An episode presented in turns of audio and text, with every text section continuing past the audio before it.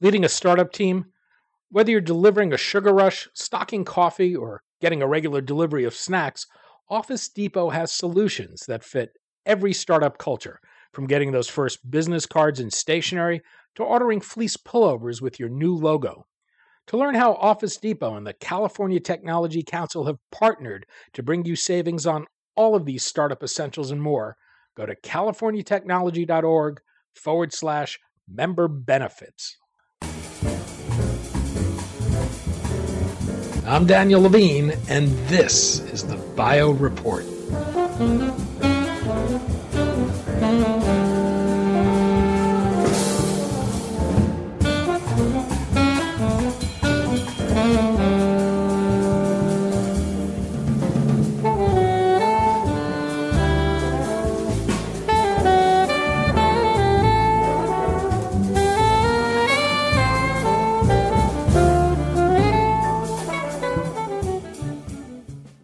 Cidara Therapeutics is developing new anti-infectives using its Cloudbreak platform to develop antiviral conjugates that both directly kill pathogens and also direct a patient's immune cells to attack and eliminate them. The company is advancing its first therapy developed through the platform to the clinic, CB-012, an experimental therapy that's being developed to both treat and prevent flu infections. We spoke to Jeff Stein, CEO of Cidara, about the therapy, how it works, and the need the company is trying to address.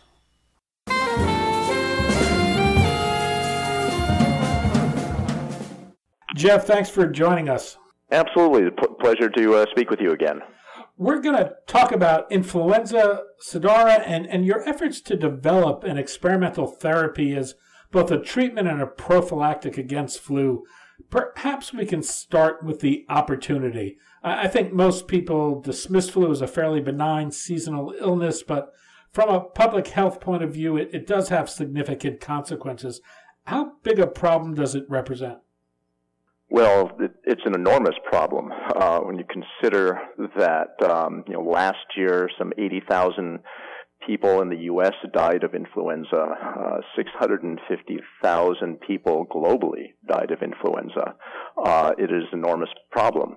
The CDC recommends that every individual in the U.S. over the age of 6 months should be vaccinated for influenza.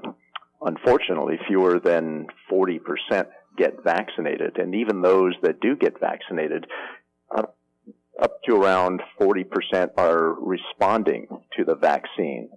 So what that means is that around 250 million people in the U.S. alone are vulnerable. They are unprotected against influenza. So that's a big number.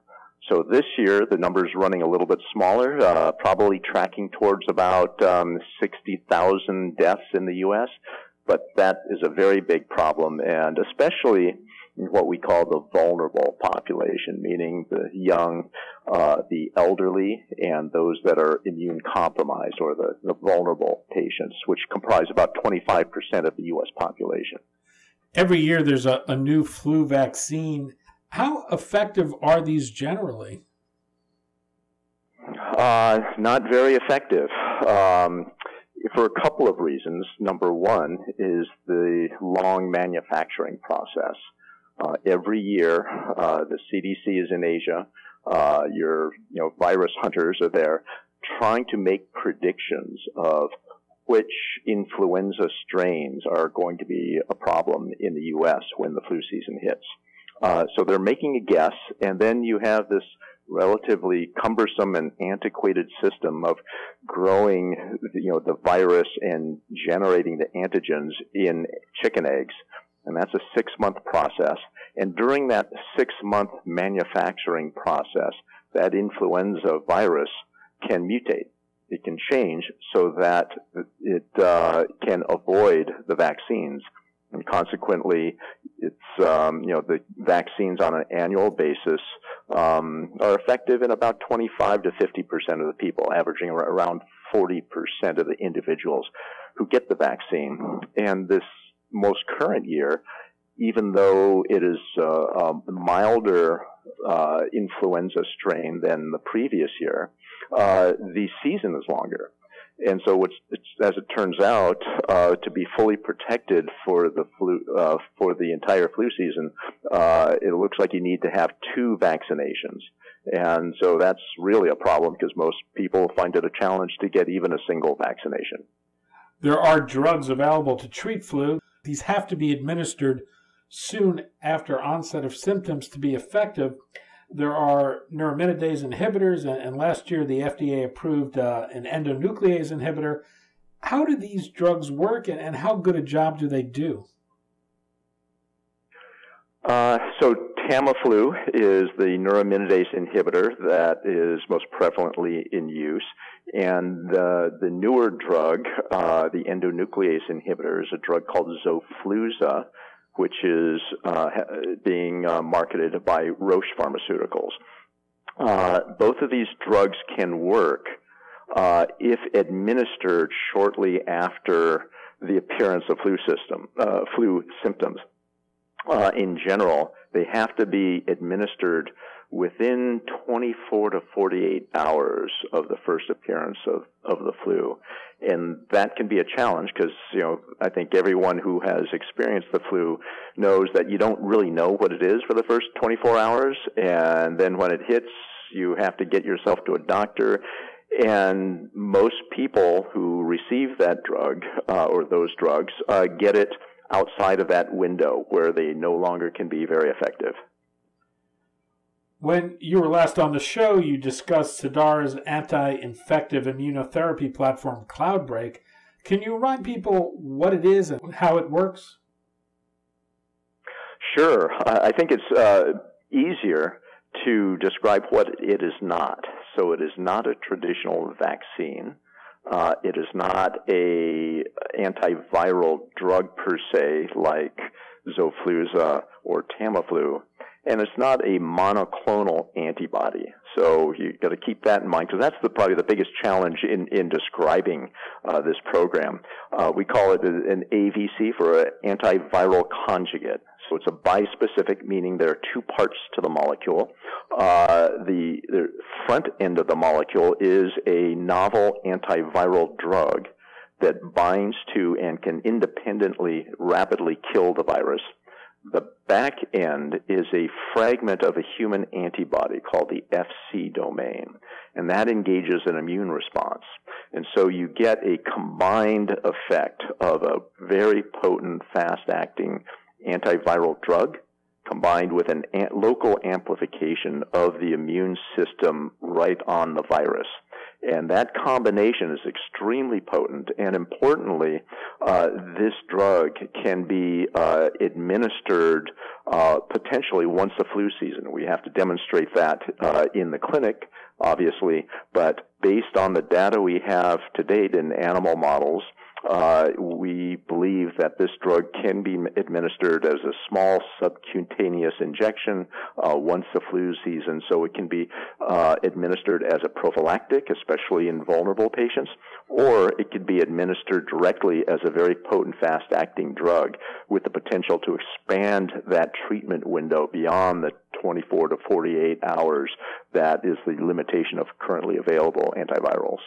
Is the expectation is that this would have potential against all strains of flu? Yeah, that's an important distinction. The vaccines that are developed on an annual basis for seasonal flu are generally active only against influenza A, have no activity against influenza B strains. And the same thing with the currently available drugs. And because of that limitation, the current activity in influenza research has been on combining an antiviral with, say, a monoclonal antibody against influenza B in order to get broader coverage. Our AVC molecules don't have to do that because they're actually a combination in the single molecule. And they're broadly active against influenza A and influenza B, basically all the seasonal as well as the pandemic strains of influenza. As a treatment, Does its efficacy depend on how soon after symptoms arise it's administered, or can this work at any time? Well, based on the animal data that we have to date, it suggests that we can expand that treatment window from that 24 to 48-hour limit that the existing antivirals have up to 72 hours. So that's an important expansion of the current treatment window, and it should enable more patients to be effectively treated. Since it has this ability to confer long-acting protection against infection, could it be used as an alternative to vaccines? And if so, would it represent some sort of pan-flu vaccine? Well, we believe that it certainly could be administered like that. We would test it on top of existing vaccines in the clinic and offer it as something that could bolster the efficacy of existing vaccines. We certainly don't want to recommend that people don't get a vaccine, because that is by far the cheapest and fastest way to get protected against the flu, despite the limitations of current vaccines.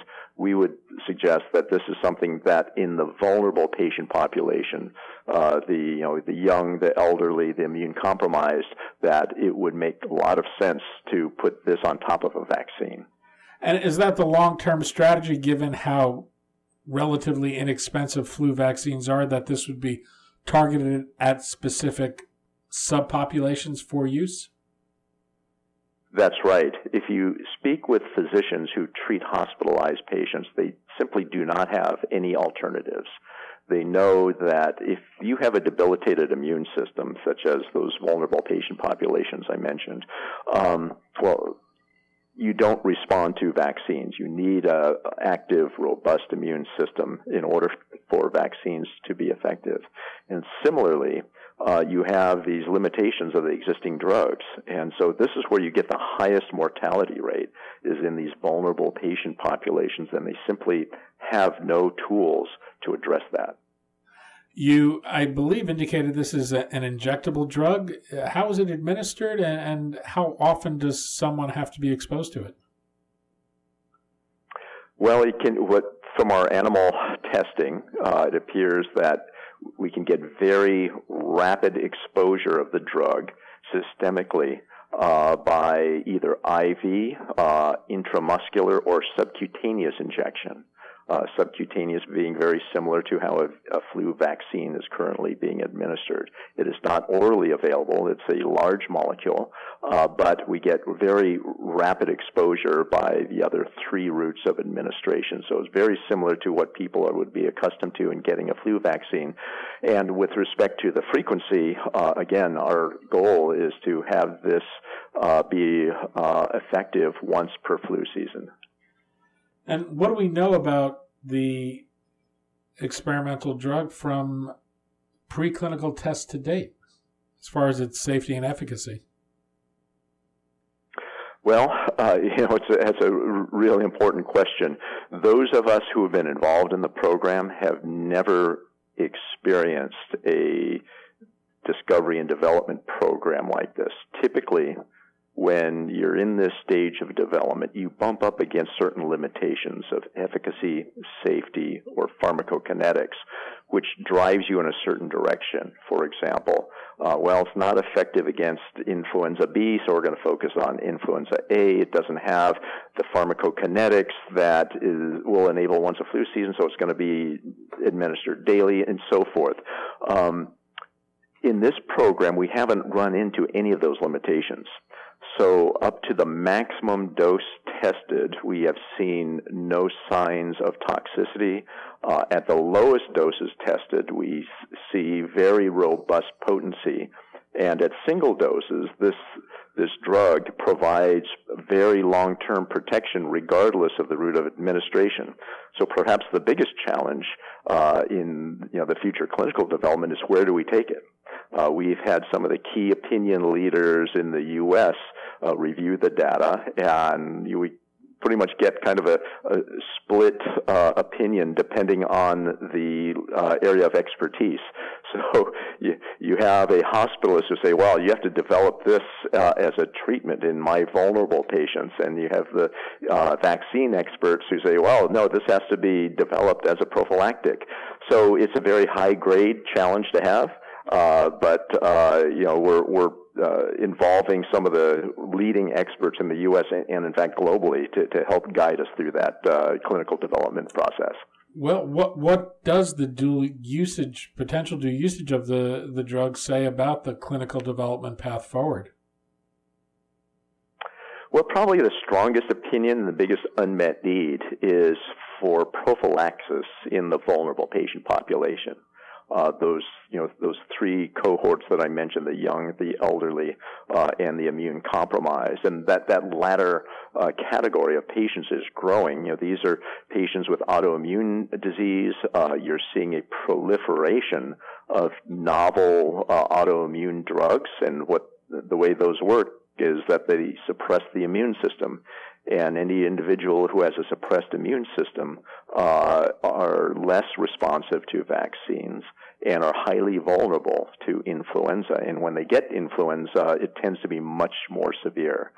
So prophylaxis in that focused patient population, which, you know, I say focus, it still represents about 1/4 of the U.S. population, is probably a direction that we will seriously evaluate once we get into clinical testing. If all goes well, when might you have the first readout of data from trials in human subjects? Well, the challenge with this type of molecule being completely new is in the manufacturing. So we would expect to file IND, Institutional New Drug Application, to begin phase 1 testing at the end of next year. Jeff Stein, CEO of Cidara Therapeutics. Jeff, thanks so much for your time today. Danny, thank you very much. It was a pleasure.